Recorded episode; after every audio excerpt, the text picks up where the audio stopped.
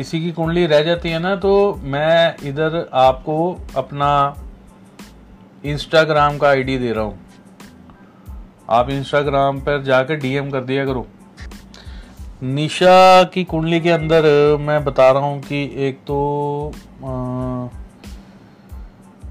यहाँ पे love relationship में डलने के योग तो हैं इनके, कि इंसान जो है वो लव रिलेशनशिप में जा सकता है। लेकिन लव मैरिज होने के चांसेस कम हैं। हालाँकि आपका कुंडली में ऐसा योग है कि जब आपका शादी हो तो बहुत सारे लोग खुश नहीं होंगे। मतलब कि किसी को दुखी करके शादी करना या लव मैरिज की तरफ़ बढ़ना ऐसे संकेत आपकी कुंडली बता रही है। निशा चौधरी को बोल रहा हूँ मैं, वो यहाँ पे है कि नहीं है?